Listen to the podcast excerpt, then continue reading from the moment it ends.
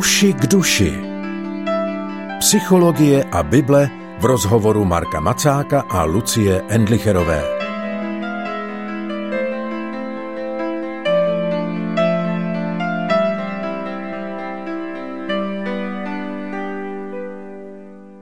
Už minule jsme v programu Uši k duši otevřeli téma bdělosti a budeme v něm pokračovat i v dnešním vydání.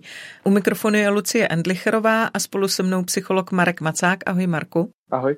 A dnes tedy bdělost prakticky, tak teď bychom možná měli začít dělat nějaké divné věci, abychom udrželi bdělost posluchačů. Víš, že bychom tak jako průběžně v té čtvrtihodině řekli nějaký nesmysl a schválně, jestli to někdo odhalí. Ne, dobře, tak dělat se to dá různě. Zkoušeli to na tebe někdy učitelé ve škole, Marku? To mám dojem, že takový typický učitelský vtípek, že když učitel vidí, že klesá pozornost žáků, tak v prostřed výkladu řekne nějaký nesmysl a jestli na to někdo zareaguje já jsem v roli učitele a bohužel se mi někdy stane, že se zasním, anebo že začnu mluvit z cesty.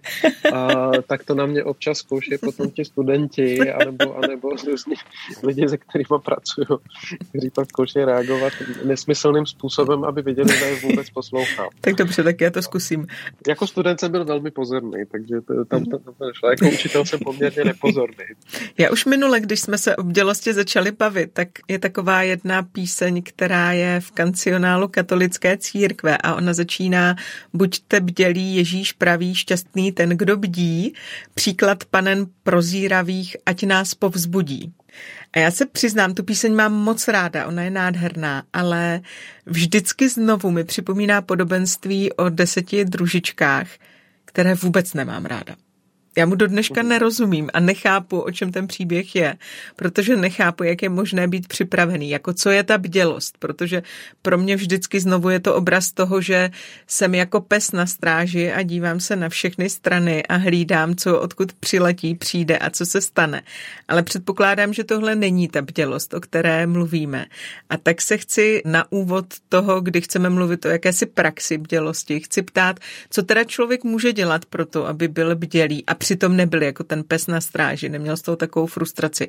Já z těch družiček tu frustraci prostě mám.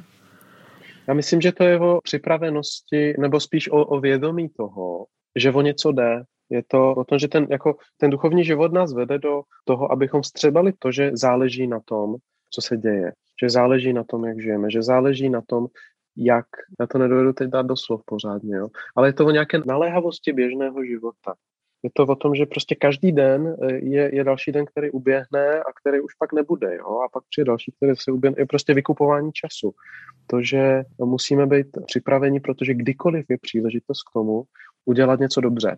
Kdykoliv je příležitost k tomu udělat další krok. Kdykoliv mm-hmm. je příležitost k tomu vykoupit danou chvíli, a pokud mám dojem, že čas jen tak běží a vlastně máme dojem, že se pořád ty věci opakují a další den a zase toto a podobně, tak v tu chvíli začneme být povrchní, začneme jako bychom nepočítali s tím, že biblickým jazykem, že pán může přijít kdykoliv, jo. Mm-hmm. ale také, že kdykoliv se, můžu, se můžu objevit eh, v situaci, ve které je připraven nějaký skutek, do kterého můžu vstoupit který mi unikne, pokud prostě budu mít zavřený oči. Pro mě to není o nějaké vystresovaném, jako úzkostlivém, nekvalitním rozhlížení se kolem. Pro mě je to spíš o soustředěné přítomnosti uprostřed svého života v dané konkrétní chvíli, v konkrétní den s konkrétníma lidma, v konkrétních jako výzvách. Mm-hmm. To zkusím přeložit do svého slovníku. Je to o citlivosti no. na detail? Ano, která ale vychází z vědomí toho, že o něco jde. To je pro mě ten důležitý aspekt, jo. že je to určitá, jako, asi zase to, to slovo zní moc vystresovaně, ale pro mě to jako naléhavost. Jo. Podle mě duchovně sformovaný člověk eh, nebo formovaný člověk si čím dál tím víc uvědomuje, že, že každá chvíle je příležitost potenciálně a že proto nic není jedno. Ale zároveň musí mít tu kotvu hozeno do bezpečí v tom, že pán Bůh je svrchovaný a ví, co dělá a je dobrý a je přítomný protože jinak tohle vědomí by z nás udělalo hrozně právě vystresovaný, úzkostlivý bytosti, které berou zodpovědnost toxickým způsobem. Je. To taková ta vyváženost pokoje a, a vážnosti a zároveň eh, radosti uprostřed toho celého. Když tady zmiňujeme to podobenství o těch deseti družičkách, tak eh, ten základ je, že skutečně byly bdělé, přítomné v tom daném okamžiku. Když budu zůstávat v daném okamžiku, tak je to něco, co buduje moji bdělost. Rozumím tomu správně. Je to předpoklad toho, abych, abych viděl, co se děje. Takže o tom jsme někdy mluvili. Pokud jakoby jsem eh, hlavně v minulosti a utíkám k tomu, jak co bylo kdysi, ať už dobře nebo špatně a řeším hlavně minulost, anebo pokud jsem jenom v plánech a řeším, co bude a jak bych věci chtěla, aby byly a, a jak se bojím, že budou a, a podobně, tak tam ztrácíme spoustu času, energie a, a vlastně nejsme schopni v tu chvíli jednat ani využívat ten čas jediný, který doopravdy máme a to je to teď. Jenom teď můžu to říct. Jenom teď si můžu uvědomit realitu, jo? jenom teď můžu se dobře rozhodnout, jenom teď můžu doopravdy jednat. Takže je to prostě o tom vracení se do přítomnosti. No. Jedna z technik, které v současné době jsou hodně používané pro to, aby člověk byl tady a teď, je jakákoliv dechová technika. Zajímalo by mě, nakolik je to něco, co křesťan může, dokonce má používat proto, aby tedy jak trénoval, budoval svoji bdělost. Dech je metafora nebo obraz, se kterým se setkáváme v písmu na mnoha místech. Dech je něco, co pro biblickým jazykem přemýšlejícího člověka je hodně spojeno s životem samotným. Byl nám dan dech života. Duch svatý vane jako vítr, jako vánek, jako, a dech je něco, co je taky že vzduch nějakým způsobem. Prostě dech je spojován s životem a s božím pohybem a s naším pohybem, který nám lidským, duševním, který nám pán Bůh propůjčil. Jo. A mně se moc líbí, že to židovství tak to vnímá do velké míry doslova. Jo, že opravdu ten můj každý konkrétní nádech, tak je boží dár.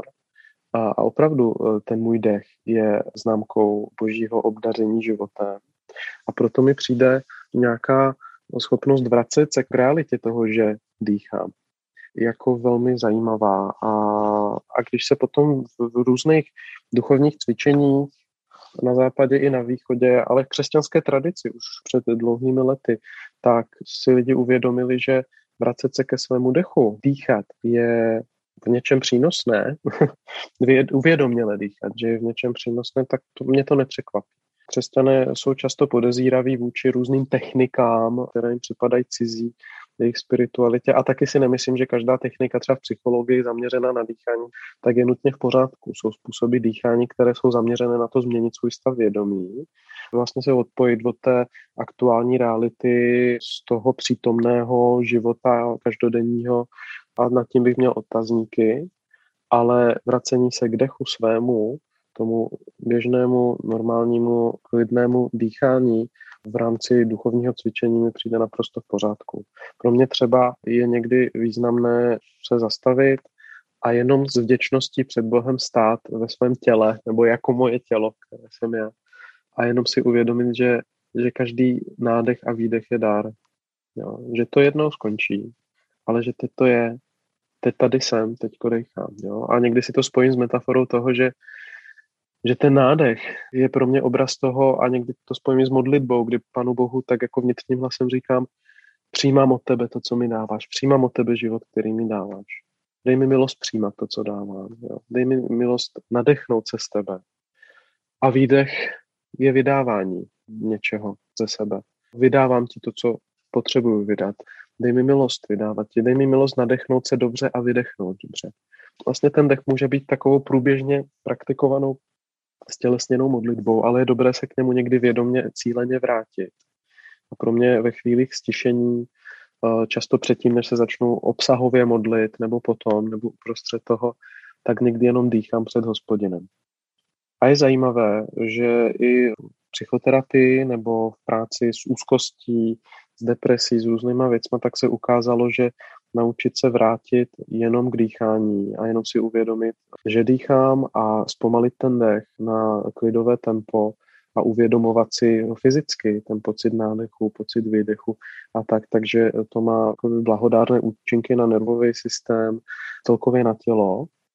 Ten dech odráží do velké míry naši mysl a i našeho ducha. Když jsme neklidní, dýcháme rychlejš a mělce.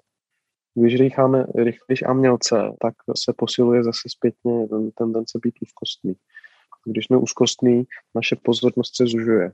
Když je naše pozornost zúžená, nevšimneme si hodně v realitě a jednáme méně kvalitně, anebo si všímáme jenom to negativní, čeho se bojíme. A zase, na, jo, prostě je to takové jako začarované kolečko, proto zastavit se a v klidu se prodýchat pár minut, tak má velký dopad na mnoha úrovních, na psychické, ale i na duchovní potom, protože to tělo je bytostně propojeno s našimi ostatními aspekty a tohle se mi moc líbí, mě to přijde hodně židovské, že to tělo je, nese duchovní význam. A ty naše tělesné procesy, tak jak někdy jsem zmiňoval, že Židé měli záchodovou modlitbu, kde děkovali Bohu za funkčnost jednotlivých otvorů a prosili, aby to pokračovalo dál, aby dál jim fungovaly jejich otvory, tak mi přijde, že je to tak i s tím dýcháním. Je to vlastně běžná realita každého dne, boží dar, známka boží přízně a zároveň je to biochemická fyzikální aktivita, ale zároveň je to, to má duchovní význam. A zároveň, když se vezmeme všechny ty metafory, modlitbu často přirovnáváme k dýchání. Modlitba jako něco, co potřebujeme, abychom mohli dobře žít a mít prostě v sobě, v sobě život stejně, jak dýchání potřebujeme.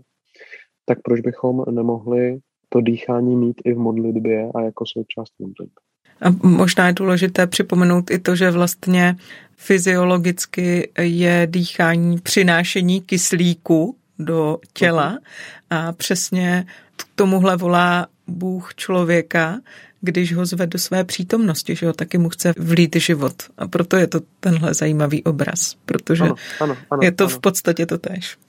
Ano, ale jako není to, opravdu to jako není jen obraz. Jo? Mně, mně přijde, že naše fyzická realita toho, jak jsme stvořeni, je nejen jakoby poetický obraz něčeho duchovního, ale je zosobněním a vyjádřením, je přítomností duchovní reality. To je překrásné. Proto na těle záleží. Proto tělo je součást jednak jako dobrýho božího stvoření a jeho funkce a jedna z těch, která je nám nejvíc přítomná nebo nejvíc průběžně se musí dít, abychom mohli žít, že tluče nám srdce a dýcháme, to nakonec je velmi propojené a z toho vychází potom ty ostatní věci. Modlitba jako taková tak se rozlišovala na katafatickou a apofatickou. Jo? Ta katafatická je ta, na kterou jsme zvyklí, taková ukecaná modlitba, jo? obsahová, kde říkáme věci a apofatická, tak je modlitba ticha. Modlitba, kde jenom spočíváme před Bohem. A myslím, že je zajímavé, že právě když se člověk naučí modlit se tichem, tak tehdy jdou do popředí právě tyhle věci, které nám jinak unikají. Dokud hodně mluvím, tak si můžu držet iluzi, že já jsem moje myšlenky. Tak si můžu držet iluzi, že moje myšlenky jsou můj život. Ale pokud zmoknu, tak si všimnu, že jsem tady ještě i, že tady jsou se mnou moje končetiny, že dýchám. že mě něco třeba bolí. A nebo naopak, že mě něco nebolí. Jo? Ale to tělo najednou jde hodně do popředí, když člověk je na chvilku potichu a vlastně nabíde většího významu. A to je dobře, protože se stává viditelně součástí duchovního života. Ono je součástí duchovního života pořád, ale dokud si toho nevšimneme, dokud vůči tomu nejsme vdělí, tak nám snadno bude házet klacky, klacky pod nohy. Takže proto modlitba. Těch asi je Luis říkal, že za jednu z nejvyšších forem modlitby pokládá modlitbu, ve které nejsou slova. Tak dobře, tak já už se nebudu toho podobenství o těch družičkách tolik bát. To bylo dnešní setkání programu Uši k duši věnované znovu bdělosti. I za týden se na vás těší Lucie Endlicherová a Mark Macák. Marko, děkuji, naslyšenou. Naslyšenou.